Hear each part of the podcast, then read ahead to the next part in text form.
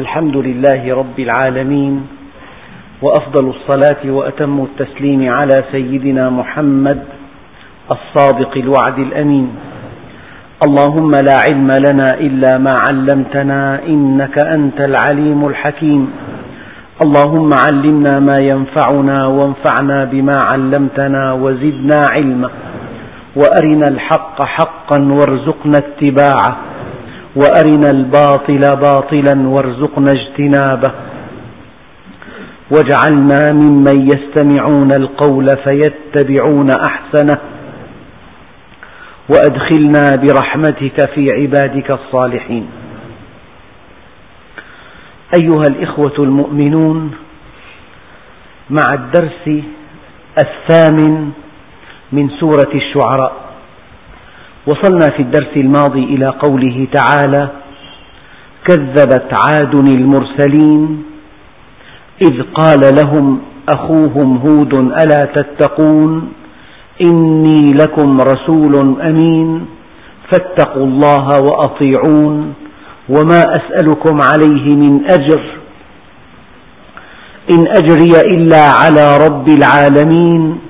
أتبنون بكل ريع آية تعبثون وتتخذون مصانع لعلكم تخلدون وإذا بطشتم بطشتم جبارين فاتقوا الله وأطيعون واتقوا الذي أمدكم بما تعلمون أمدكم بأنعام وبنين وجنات وعيون إني أخاف عليكم عذاب يوم عظيم الحقيقة أن الأمر الإلهي بالتقوى ورد في هذه القصة مرات عدة.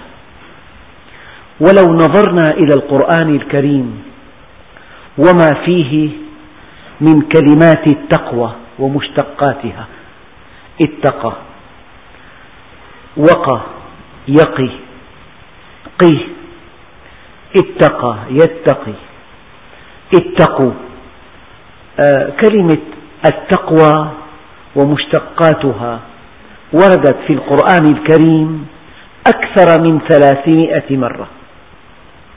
أكثر من ثلاثمائة مرة وردت كلمة التقوى. إذا شيء يجب أن نفهمه فهما دقيقا. التقوى من فعل وقى والوقى وفعل وقى من الوقاية. إذا هناك خطر. هناك خطر. تقول اتق المرض. اتق الجرثوم. اتق الحفرة. اتق النار. اتق الانزلاق. اتق هذا الخطر. فكلمة وقى تعني أن هناك خطرا كبيرا يتهدد الإنسان. ربنا سبحانه وتعالى يقول ووقاهم ربهم عذاب الجحيم. وقاهم. إذا عذاب الجحيم شيء خطير يجب أن نتقيه. ومن تق السيئات يومئذ فقد رحمته. السيئات يجب أن تتقى وعذاب الجحيم يجب أن يتقى. وربما كانت السيئات طريقا لعذاب الجحيم. هذا الفعل المضارع. الفعل الأمر وقنا عذاب النار. وقنا عذاب النار. إذا في وقى وفي يقي وفي قي.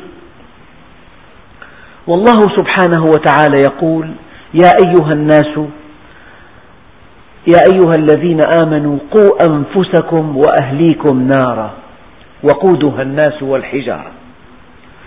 وللمبني للمجهول ومن يوق شح نفسه فأولئك هم المفلحون. إذا هذا الأمر الإلهي الذي ورد ما يزيد عن ثلاثمائة مرة في القرآن الكريم يجب أن نقف عنده. يعني مرة أحد آه، إمبراطور اليابان هذا الذي بنى النهضة الحديثة أرسل طلابا سبعة إلى ديار الغرب ليتعلموا. يبدو أن الإمبراطور علق على تعلمهم آمالا ضخمة. علق على تعلمهم آمالا عريضة. فإذا عادوا إلى بلادهم وقد خبروا ما في الحضارة الغربية ربما ساهموا بشكل فعال وإيجابي في النهوض ببلادهم. يبدو أن هؤلاء الطلاب حينما ذهبوا إلى ديار الغرب دهشوا بالحضارة ودهشوا بالرفاه والرخاء وربما انصرفوا إلى شيء آخر غير الدراسة. فلما أخفقوا في دراستهم وعادوا إلى بلادهم أمر الإمبراطور بإعدامهم إعداما تاما وأرسل سبعة آخرين مكانه. هؤلاء السبعة الآخرون في كل حركة وسكنة وهم في ديار الغرب يتذكرون ما حل بأسلافهم. فكأنهم يقولون اتقوا الموت ادرس كي تتقي الموت تعلم كي تتقي الإعدام ذاكر كي تتقي إنهاء الحياة. لا تضيع الوقت اتقي الإمبراطور اتقي عقابه الأليم. يعني كلمة اتقي في معنى الحذر المستمر.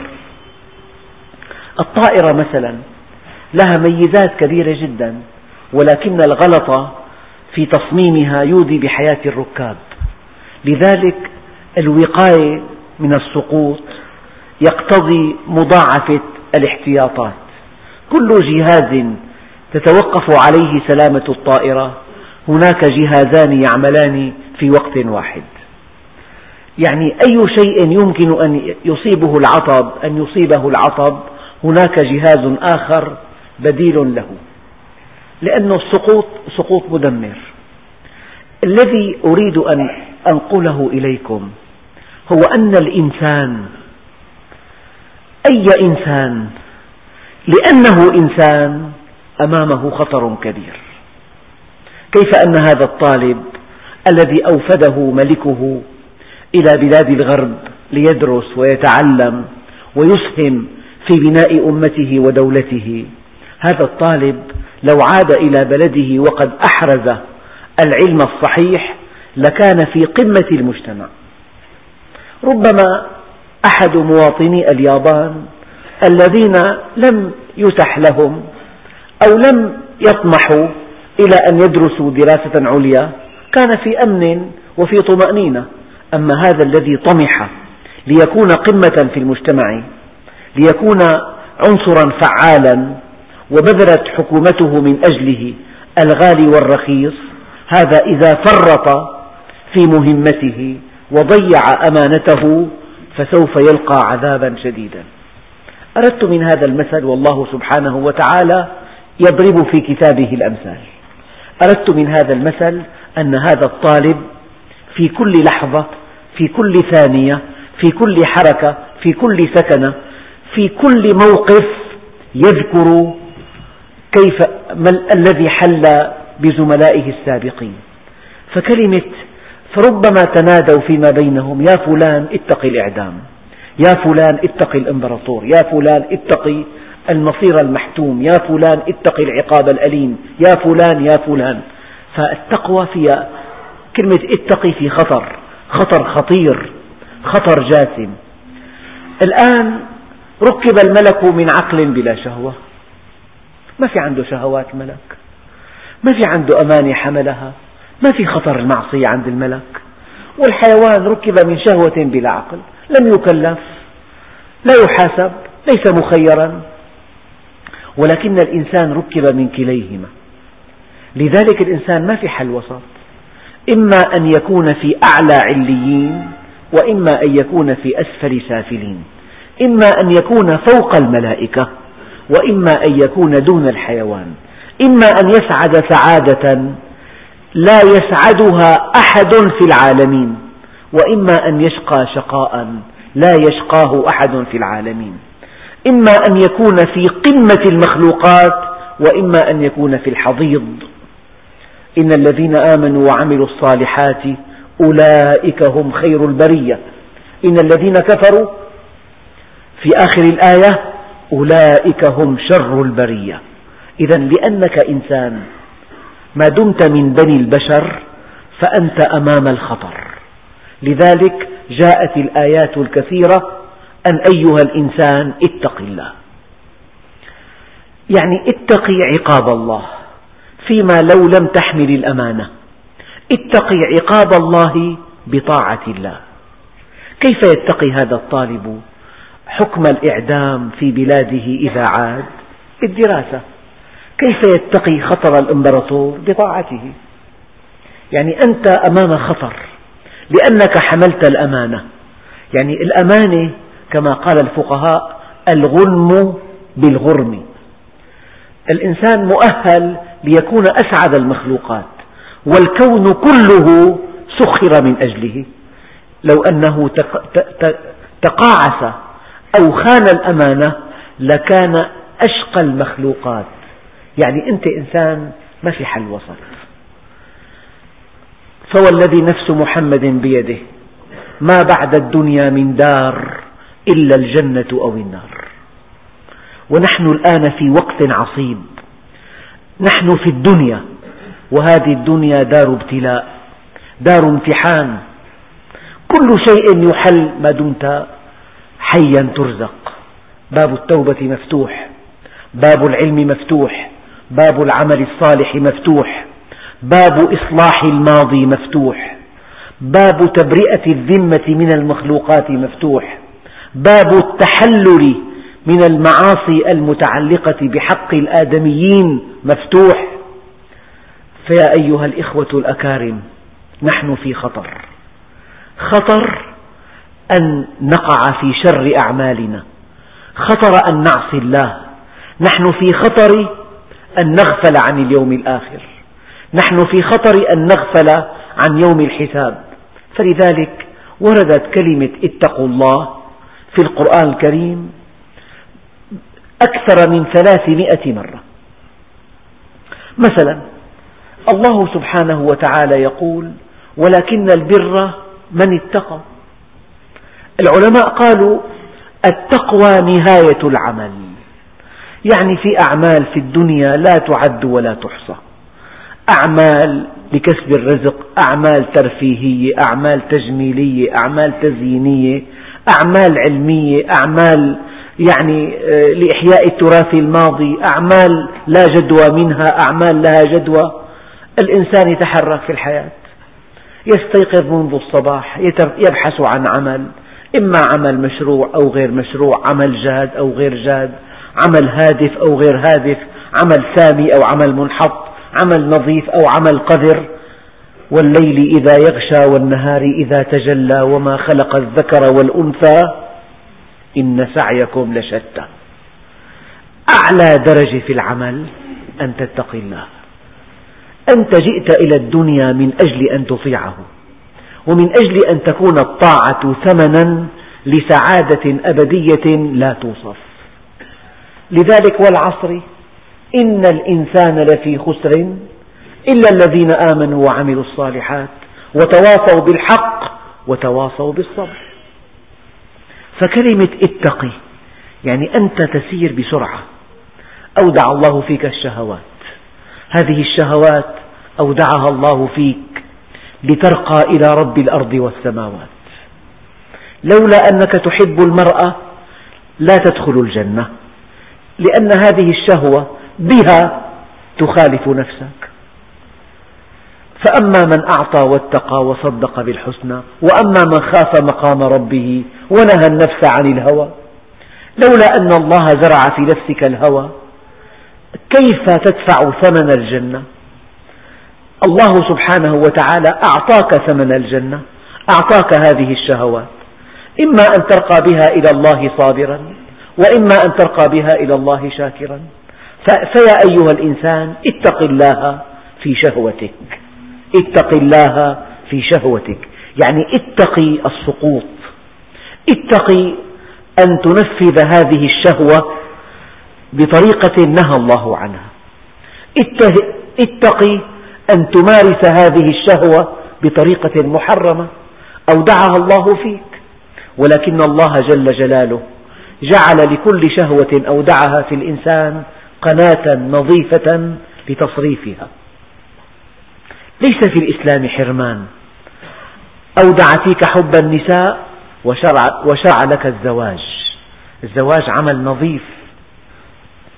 زوجة وأولاد بيت إسلامي تسعد بها وتسعد بك. تسعد بأولادك ويسعدون بك. وهناك الزنا. طريق آخر لإرواء هذه الشهوة. فنقول نحن اتق الله في شهوتك. يعني أسلك في شهوتك الطريقة التي رسمها الله لك. يعني هذه الشهوة كأنها بنزين كأنها وقود سائل خطر. إذا وضعت في مستودعاتها النظامية وإذا سارت في الأنابيب المحكمة من المستودع إلى مقدمة السيارة وإذا انتقلت من هذا الأنبوب إلى جهاز التنظيم ومن جهاز التنظيم إلى جهاز الاحتراق فانفجرت في غرفة الاحتراق. حينما انفجرت دفعت المكابس. ودفع هذه المكابس ولد حركة دائرية نقلت بها نفسك وأهلك وأولادك من جهة إلى جهة أو نقلت بضاعتك. الانفجار لأنه في مكانه الصحيح لأنه في الطريق الصحيح. هذا الوقود الخطر هذا الوقود المتفجر لأنه في المكان الصحيح وفي الطريق الصحيح وفي الأسلوب الصحيح ولد حركة. ولو أن هذا الوقود السائل ألقي على السيارة وجاءته شرارة لأحرق السيارة. فالشهوة إما أن تكون قوة محركة وإما أن تكون قوة مدمرة. الشهوة إما أن تكون قوة محركة وإما أن تكون قوة مدمرة. فيا أيها الإنسان اتق الله في شهوتك. يعني انظر هذه الشهوة التي أودعها الله فيك. كيف سمح لك أن تنفذها؟ كيف سمح لك أن ترويها؟ من خلال الزواج. الإنسان يحب المال. اتق الله في المال. يعني يجب أن تكسبه بطريقة يرضاها الله عز وجل. من طريق مشروع من طريق المعاوضة البيع والشراء. لا من طريق لا من طريق الربا لا من طريق الاحتكار لا من طريق الاستغلال لا من طريق الكذب لا من طريق التدليس من طريق العمل المشروع. أيها الإنسان اتق الله في كسب المال. يعني اتقي عذاب الله إذا كسبت المال بطريقة غير مشروعة. ويا أيها الإنسان اتق الله في إنفاق المال. يعني اتقي عذاب الله فيما لو أنفقت المال بطريقة غير مشروعة. أي معنى اتقي؟ اتقي. شهوة المرأة وشهوة المال وشهوة العلو في الأرض هذه شهوة مدمرة. اتق الله فيها. يعني اجعل علوك في, اجعل علوك في الأرض من طريق العلم والعمل والخلق لا من طريق التعدي والجناية والتسلط. اجعل علوك في الأرض علوا عفويا. كن محسنا يحبك الناس يرفعوك. ولا تجعل علوك في الأرض عن طريق الغصب والقهر والعدوان. فكلمة اتق الله يعني ابحث عن الطريق المشروعة التي رسمها الله عز وجل لإرواء هذه الشهوات التي بها ترقى إلى رب الأرض والسماوات. اتق الله في المرأة, في المرأة واليتيم. يعني هذه الزوجة التي ملكك الله إياها. اتق الله بها. اتق الله. يعني عاملها كما أمر الله. وعاشروهن بالمعروف. اصبر عليها. لا تكن ظالما لها. لا تكلفها ما لا تطيق. لا تحمل عليها. لا تكرهها لا يفرك مؤمن مؤمنة. إن كره منها خلقا رضي منها خلقا آخر. اتق الله في زوجتك. يعني عاملها كما يريد الله عز وجل أن تعامل. عاملها بالإحسان. أكرموا النساء فوالله ما أكرمهن إلا كريم. ولا أهانهن إلا لئيم. يغلبن كل كريم. ويغلبهن لئيم. وأنا أحب أن أكون كريما مغلوبا. من أن أكون لئيما غالبا. هذا معنى اتق الله. فهذه الشهوات التي أودعها الله بك يجب أن تؤمن وأن تتيقن من أنه ما أودعها فيك إلا لترقى إليه. ترقى إليه. لو أنك لا تحب المال كيف تتقرب إلى ذي العزة والجلال؟ كيف؟ أما إذا كنت تحب المال وأنفقت هذا المبلغ لوجه الله ولم يدري به أحد. لا تعلم يمينك شمالك ما أنفقت يمينك. أعطيت هذا المال على حبه. أطعمت الطعام على حبه. قدمت المال على حبه. لا تبتغي ثناء ولا شكورا. إذا أنت اتقيت الله اتقيت الله في المال. كلمة تقوى رائعة جدا. المال ما تخطر المال. المال القنبلة إذا استخدمتها أحسنت استخدامها كنت خبيرا بها قتلت بها عدوك في الحرب. أما إذا كنت جاهلا بها قتلت بها نفسك. فاتق الله في هذه القنبلة. يعني تعلم كيف تستخدم مثلا. فكلمة اتق الله أي تعلم الطريقة التي رسمها الله لهذا النشاط لهذا الموقف. هذه واحدة. هذا الكون الذي خلقه الله عز وجل. هل اتقيت الله فيه؟ لماذا خلقه؟ لماذا خلق السماوات والأرض؟ لماذا خلق هذه المجرات؟ لماذا خلق هذه المذنبات؟ لماذا خلق هذه الأجرام؟ لماذا خلق هذه المسافات التي لا يعلمها إلا الله؟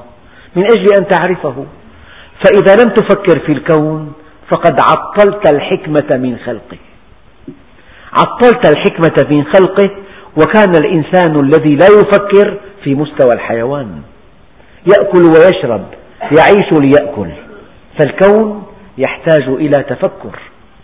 إذا فكرت في الكون وعرفت رب الكون فقد اتقيت الله في الكون. اتقوا الله. يا أيها الناس اتقوا ربكم. إن زلزلة الساعة شيء عظيم. يوم ترونها تذهل كل مرضعة عما أرضعت وتضع كل ذات حمل حملها وترى الناس سكارى وما هم بسكارى ولكن عذاب الله شديد. اتقوا ربكم. شيء آخر. إذا الكون مسخر من أجل الإنسان. مسخر كما قلنا من قبل تسخير تعريف وتسخير تكريم. إذا لا بد من أن أؤمن بالله من خلال الكون. فإذا عطلت فكري عن النظر في خلق السماوات والأرض فقد فربما كان هذا ندامة وبيلة وخسارة فادحة يوم القيامة. فاتق الله في الكون. يعني أمرك أن تفكر في الكون فكر به. فاتق الله في الكون. طيب هذه الحرية التي منحها الله لنا. حرية الإرادة. هذه إما أن تستخدم للعدوان على الناس وإما أن تستخدم للعمل الصالح.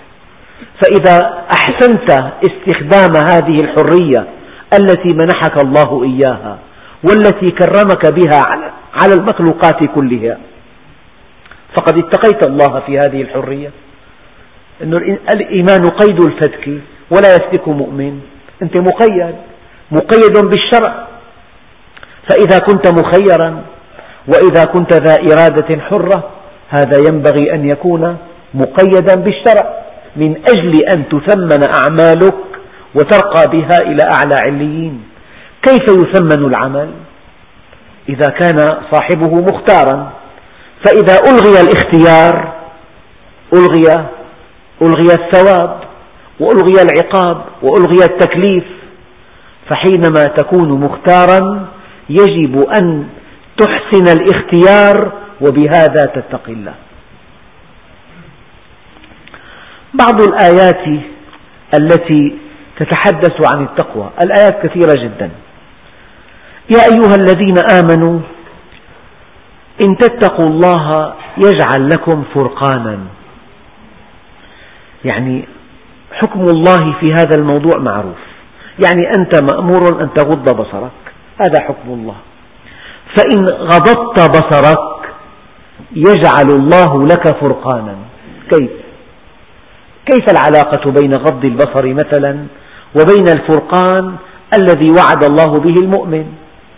إنك إن غضضت بصرك عن محارم الله وكنت عبدا لله في هذا الأمر وأطعته تشعر أنك من الله قريب. هذا القرب الإلهي يورثك نورا يلقى في قلبك. ثمن طاعة الله عز وجل نور يقذفه الله في القلب. وهذا النور الذي يقذفه في قلبك تكشف به الحقائق تكشف, تكشف به الخير من الشر تكشف به الحق من الباطل تكشف به ما يصح وما لا يصح. يعني أنت حينما أطعت الله عز وجل كانت أو كان ثمن هذه الطاعة أن ألقى الله في قلبك نورا أسعدك هذا النور وجعل قلبك مبصرا لأن الله عز وجل يقول إنها لا تعمى الأبصار ولكن تعمى القلوب التي في الصدور. فإن تتقوا الله يجعل لكم فرقانا. يعني إن تتقوا عذابه بطاعته. يعني أدق معنى للتقوى. تتقي عذابه بطاعته. يا أيها الناس اتقوا ربكم. يعني اتقوا عذاب ربكم لأنه عذاب بالعدل وبالحق. اتقوا ربكم أي اتقوا عذاب ربكم عن طريق اتباع منهجه. يعني لا ملجأ من الله إلا إليه. أم رحيمة ولكنها يعني شديدة في الوقت نفسه فابنها لا يتقي غضبها وعقابها إلا بطاعتها. وهذا معنى قوله قول النبي عليه الصلاة والسلام لا ملجأ منك إلا إليك لا ملجأ منك إلا إليك. يا أيها الناس اعبدوا ربكم الذي خلقكم والذين من قبلكم لعلكم تتقون. يعني العبادة طريق النجاة. اعبدوا ربكم الذي خلقكم والذين من قبلكم لعلكم تتقون. يعني لا تتقون عذاب النار لا تتقون عذاب الخزي والعار لا تتقون السيئات في الدنيا لا تتقون المصائب لا تتقون سخط الله. إلا بطاعته. فيا أيها الناس اعبدوا ربكم الذي خلقكم والذين من قبلكم لعلكم تتقون. فالعبادة طريق التقوى. والتقوى هي النجاة. والتقوى من الوقاية. ولكم في القصاص حياة يا أولي الألباب. لعلكم تتقون. لكم في القصاص حياة. في العقاب. في العقاب حياة للنفس. أولا إذا عاقبنا المذنب ردعنا بقية الناس عن الوقوع في هذا الذنب فكأنهم في حياة. إذا إذا عاقبتم المذنب فهذا وقاية للمجتمع. ولكم في القصاص حياة. يا أولي الألباب لعلكم تتقون. يا أيها الذين آمنوا كتب عليكم الصيام كما كتب على الذين من قبلكم لعلكم تتقون. يعني إذا صامت آه، جوارحكم عن المعاصي وصمتم عن الطعام والشراب تقربا إلى الله عز وجل لعل هذا العمل يكسبكم هذه هذا الإقبال على الله عز وجل وفي هذا الإقبال تحصل النجاة من عذابه. هذا معنى قوله تعالى لعلكم تتقون. ومن يتق الله يجعل له مخرجا. من يتق الله في تجارته يجعل, يجعل الله له مخرجا من الأزمات التي تطحن التجار أحيانا. هؤلاء الذين يخالفون أوامر الشرع في البيع والشراء وفي العلاقة بالناس. هؤلاء يقعون في شر أعمالهم لكن الذي يتقي الله في تجارته يجعل الله له مخرجا من كل ضيق في عمله. والذي يتقي الله في زواجه فيختار المرأة الصالحة. لا الحسناء في المنبت السوء.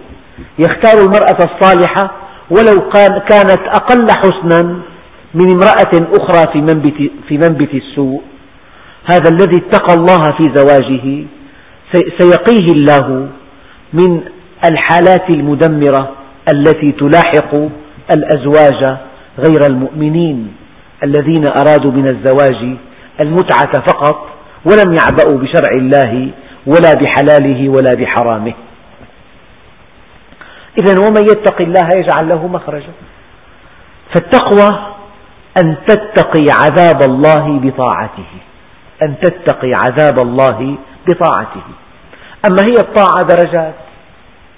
هذا الذي ترك الكبائر هي درجة. هذا الذي لا يسرق. ولا يزني ولا يشرب الخمر. هذه درجة. في إنسان يترك الكبائر والصغائر. في إنسان يترك الكبائر والصغائر والخواطر. في إنسان يتقي الكبائر والصغائر والخواطر وما سوى الله. فالتقوى درجات والدليل قول الله عز وجل يا أيها الذين آمنوا اتقوا الله حق تقاته. حق تقاته. كلما ارتفع مستواك في الإيمان يرتفع مستواك في التقوى. والتقوى هي طاعة الله. حركاتك وسكناتك في تحركاتك في نزهاتك في أوقات لهوك في عملك كلما ارتفع مستوى المؤمن ضاقت أو دقت الجزئيات التي يتقي الله فيها. كلما ارتفع مستوى المؤمن دقت الجزئيات التي يتقي الله فيها. لذلك قالوا حسنات الأبرار سيئات المقربين. ربما كانت هذه عند زيد حسنة وعند عبيد سيئة. أن الأوامر لها مستويات. شيء آخر متعلق بالتقوى وهو الشيء المهم جدا. قبل أن تمضي الدقائق. كيف يطيع الله ربه؟ هذا كلام دقيق وسؤال خطير. لماذا زيد يطيع وعبيد لا يطيع؟ قد يجتمع إنسانان في مجلس ويتلى على أسماعهم أمر الله, أمر الله يتلى أمر الله في موضوع ما. لماذا يطيع فلان ولا يطيع فلان؟ سؤال. الجواب إنك لن تطيع إلا إذا عرفت من هو الآمر. من هو الآمر؟ يعني أنت في الخدمة الإلزامية ومقدم على عيد وتطمح بإجازة تمضي العيد بين أهلك. جاءتك ورقة مكتوب عليها لا تغادر السكنة ابقى في السكنة. التوقيع صديقك فلان. لا تعبأ بهذا الأمر. لو أن الموقع فلان متقدم عليك في الدورة له سلطة صار فلان يحمل هذه الرتبة أعلى. كلما ارتفع مستوى الآمر عظم عندك الأمر. فإذا رأيت ورقة كتب عليها لا تغادر السكن التوقيع قائد الوحدة. وتعلم علم اليقين.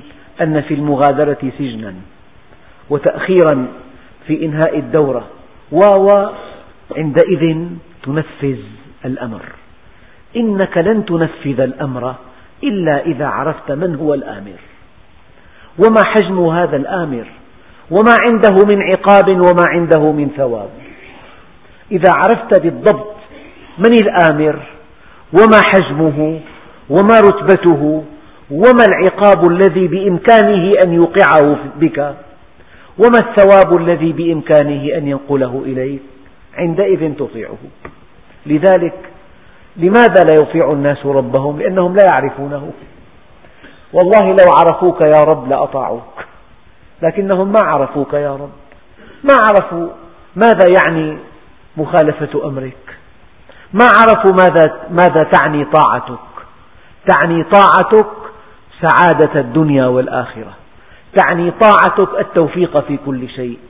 تعني طاعتك يا رب أن يسعد أن يسعد هذا الإنسان بها. سعادة لا توصف.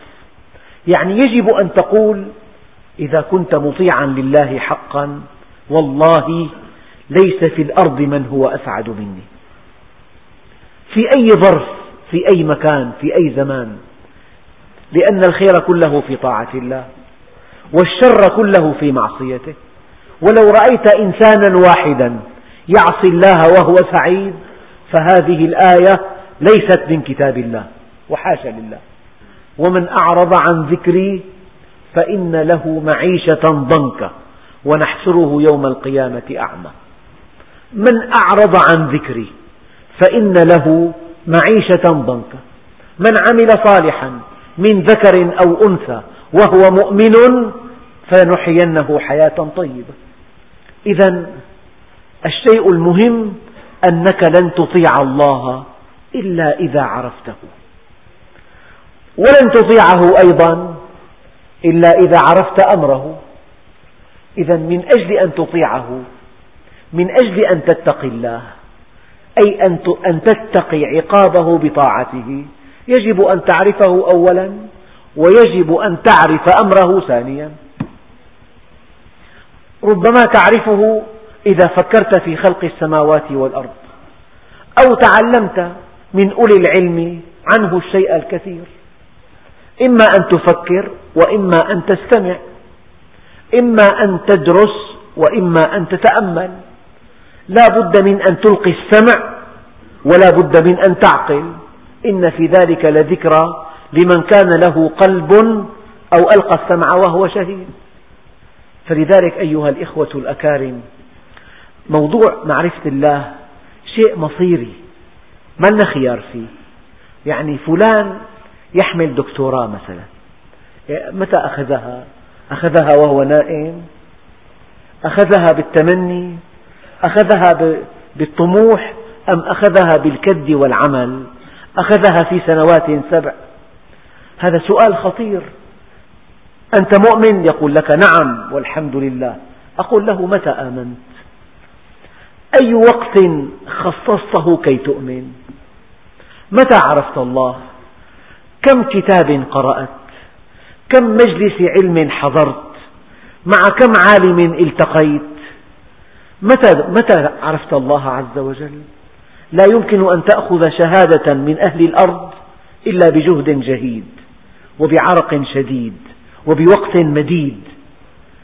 أما أن تعرف الله بلا جهد وبلا وقت وبلا تعب وبلا نصب وبلا جلوس على ركبتيك في المساجد وبلا قراءة طويلة وبلا سؤال عريض لا تعرف الله. إذا, لا إذا لم تكن تعرفه لن تطيعه. لا تعبأ بأمره. بيقول لك حط الخرج. لا تدقق. من هون ليوم الله بيفرجها الله. مثل الناس يا أخي أنا. مثل الناس حط راسك بين رؤوس يا قطاع الروس هذا كلام العوام هذا. كلام الجهل. كلام صادح. أنت الآن في في الحياة الدنيا أمامك موت. وهذا الموت شيء مخيف. من كل شيء إلى لا شيء.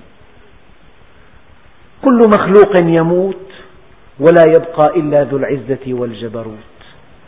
الليل مهما طال فلا بد من طلوع الفجر والعمر مهما طال فلا بد من نزول القبر. واعلموا أن ملك الموت قد تخطانا إلى غيرنا وسيتخطى غيرنا إلينا. فلنتخذ حذرنا. يعني أنا قلت مرة هذا الطالب الذي أحرز الدرجة الأولى على القطر في الثانوية العامة. لماذا أحرز هذه الدرجة؟ لأن الامتحان صورة الامتحان شبح الامتحان وقت الامتحان خطورة الامتحان ما بعد الامتحان ما غادر ذهنه ولا دقيقة في طوال العام الدراسي كلما هم أن يضيع وقتا تذكر الامتحان كلما هم أن يمضي وقتا مع أصدقائه تذكر الامتحان. كلما هم أن يقرأ قصة لا قيمة لها تذكر الامتحان. كلما هم أن يخرج من البيت تذكر الامتحان. والذي ينجو من الموت هو الذي يفكر في الموت. لذلك قال عليه الصلاة والسلام إن أكيسكم أكثركم للموت ذكرا وأحزمكم أشدكم استعدادا لها. ألا وإن من علامات العقل التجافي عن دار الغرور والإنابة إلى دار الخلود والتزود لسكن القبور والتأهب ليوم النشور. لكن هذا الذي يعد العدة للقاء الله عز وجل سوف يكون الموت في حقه عرسا. الإنسان له عرس في الدنيا. يقول لك شهر عسل قد يكون شهر بصل. هذا العرس تأتي بعده المتاعب. ولكن عرس المؤمن لا تعب بعده إطلاقا. غدا نلقى الأحبة محمدا وصحبه. لا كرب على أبيك بعد الموت. أبدا كرب ما في. فالإنسان اتقوا الله. يعني اتقي عذابه بطاعته. اتقي النار بالهروب من, من أسبابها. اتق الله بطاعته لا ملجأ منه إلا إليه. شيء آخر الآن لا بد من أن تعرفه لا بد من أن, تفك أن تفكر في الكون من أجل أن تعلم من هو الله عز وجل. من هذا الذي يأمرك أن غض بصرك عن محارمه؟ من هذا الذي ينهاك؟ هو الله رب العالمين. مجرات. سماوات أراضين شمس قمر. خلق دقيق خلق عظيم خلق مبدع خلق متناهي في العظمة. هذا الذي خلق يأمرك وهذا الذي خلق ينهاك. لذلك لا تنظر إلى صغر الذنب ولكن انظر على من اشترأت على من اشترأت. المرحلة الثانية لا بد من أن تعرف أمره. بالبيع والشراء. أخي هل طريقة في البيع صحيحة أم غلط؟ يقرها الشرع أم لا يقرها؟ ترضي الله أم لا ترضي الله؟ هذه الطريقة في الشراء وهذه الطريقة في البيع وهذه الطريقة, الطريقة في التعامل في بيعك وشراءك في وظيفتك في عملك في صنعتك بدكانك بوظيفتك بمعملك وراء مكتبك مع أهلك مع أولادك ما حكم الله؟ طرق الباب جاءت امرأة أنظر إليها أم لا أنظر؟ أدخلها أم لا أدخلها؟ ما حكم الله في هذا الأمر؟ يجب أن تعرف الحلال والحرام. في كل, في كل مناحي الحياة. لذلك طلب الفقه كما قال عليه الصلاة والسلام حتم واجب على كل مسلم. عرفت الله؟ يجب أن تعرف أمره. لا بد من معرفته أولا. ولا بد من معرفة أمره ثانيا من أجل أن تطيعه فتتقي عذابه. من أجل أن تطيعه فتتقي عذابه. من أجل أن تكون من المتقين. ربنا سبحانه وتعالى يقول واتقوا الله إن كنتم مؤمنين. إن كنتم مؤمنين. يعني من علامة إيمانكم أن طاعتكم لله عز وجل. فهذا الذي لا يطيع الله لا يعرفه إطلاقا ليس مؤمنا به. لهذا قال عليه الصلاة والسلام كفى بالمرء علما أن يخشى الله. كفى بالمرء علما أن يخشى الله. خشيتك لله علامة معرفتك له. ولا يمكن أن أصدق أن إنسانا يعصي الله قصدا ويقول أنا أعرفه. تعصي الإله وأنت تظهر حبه. ذاك لعمري في المقال بديع.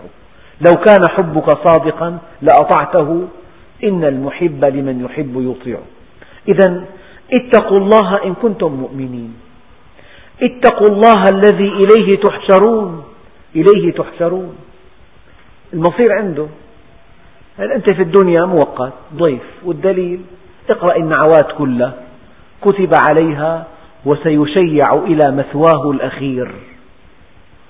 معناه بيتنا مثوى مؤقت هذا. ما بعرف واحد بيبقى فيه بينتقل لغيره بيموت فيه لما بغيره. وين بيغسلوه بالبيت؟ ما بعرف بالحمام بالمطبخ. هذا البيت مؤقت. والمثوى الأخير هو القبر. إذا بالقبر شو في؟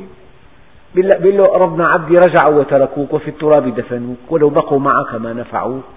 ولم يبق لك إلا أنا وأنا الحي الذي لا يموت. واتقوا الله الذي إليه تحشرون. المصير عنده. بتدور بتروح لأمريكا بتعمل بتروح على اليابان بتروح لأفريقيا بتطلع على القمر تغوص في البحر. إليه تحشر. بالنهاية لعنده. بالنهاية. أينما ذهبت؟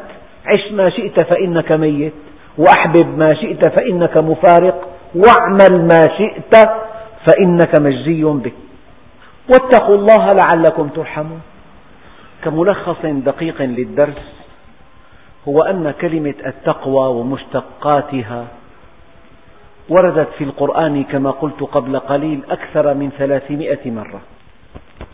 وكلمة التقوى توحي أن هناك خطرا خطيرا يتهدد الإنسان لأن الإنسان حمل الأمانة وهو معد ليكون أكرم المخلوقات وأسعدها.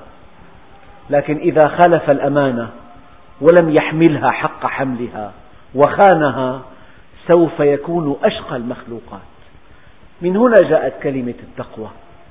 اتقي عذاب الله بطاعته. فالتقوى تعني أن تطيع الله. لذلك قالوا نهاية العمل التقوى. نهاية العلم التوحيد ونهاية العمل التقوى ومن يطع الله ورسوله فقد فاز فوزا عظيما. يعني ليكن همك الأول أن تطيع الله في كل شيء في كل شيء في علاقاتك الشخصية في علاقاتك التجارية في علاقاتك مع من هم فوقك مع من هم دونك في كل شأن من شؤون حياتك. إذا أطعت الله فقد اتقيته. وربنا سبحانه وتعالى يقول إن الله يحب المتقين.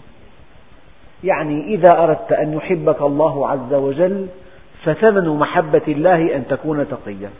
والآية الثانية أم نجعل المتقين كالفجار؟ يعني معقول؟ هل تقبل على الله عز وجل أن يعامل المتقي كالفاجر؟ هذا الذي يتقي غضب الله. يتقي سخطه يتقي معصيته يتقي عذابه. كإنسان فاجر لا يبالي. إذا كلمة التقوى حيثما وردت قد ترد في حق الناس عامة والدليل يا أيها الناس اتقوا ربكم إن زلزلة الساعة شيء عظيم. وقد ترد بحق المؤمنين يا أيها الذين آمنوا اتقوا الله. وقد ترد في حق المؤمنين بدرجات متفاوتة. يا أيها الذين آمنوا اتقوا الله حق تقاته. وفي أيضا وجاهدوا في الله حق جهاده. يعني نرفع مستوى الطاعة إلى أعلى درجة. و وربنا سبحانه وتعالى يطمئن المتقين بأنهم سوف ينجون من عذاب الله لقوله تعالى وينجي الله الذين اتقوا بمفازتهم. لا يمسهم السوء ولا هم يحزنون. فإذا كلمة تقوى معنى في في خطر في خطر في الدنيا والآخرة. من خطر إتلاف المال. يكون صاحبه ما اتقى الله عز وجل. ما اتقى الله في كسبه فأتلف الله له ماله. الشقي في بيته هذا ما اتقى الله في زواجه فصار في بيته شقيا. يعني كل إن لكل سيئة عقابا. يعني ملخص الملخص ما من مشكلة على وجه الأرض في المجتمع البشري إلا بسبب خروج عن منهج الله عز وجل. وما من خروج عن منهج الله إلا بسبب الجهل. والله سبحانه وتعالى خلق الكون ونوره بالقرآن. الله نور السماوات والأرض. يعني في في إشارات في توضيح في تبيين أنت خلقت لكذا وكذا إن فعلت هذا نجوت إن فعلت هذا هلكت آه، طاعة الله في كذا وكذا معصيته في كذا وكذا. فربنا عز وجل أعطاك هذا الكتاب. هذا الكتاب منهج دقيق. افعل ولا تفعل. يعني نشر التعليمات تعليمات الصانع هذا الدفتر أنت مين صنعك الله عز وجل؟ صنع الله الذي أتقن كل شيء. أنت صنعك الله عز وجل. وهذا الكتاب تعليمات الصانع. فإذا أطعت الله في تعليماته نجوت من عذابه تكون متقي. وإذا خالفته في تعليماته وقعت في شر عملك. وإذا كنت تحب نفسك وذاتك إذا كنت تحب وجودك وتحب استمرار وجودك وتحب سلامة وجودك وتحب كمال وجودك فاتق الله أي اتق عذابه بطاعته. والحمد لله رب العالمين.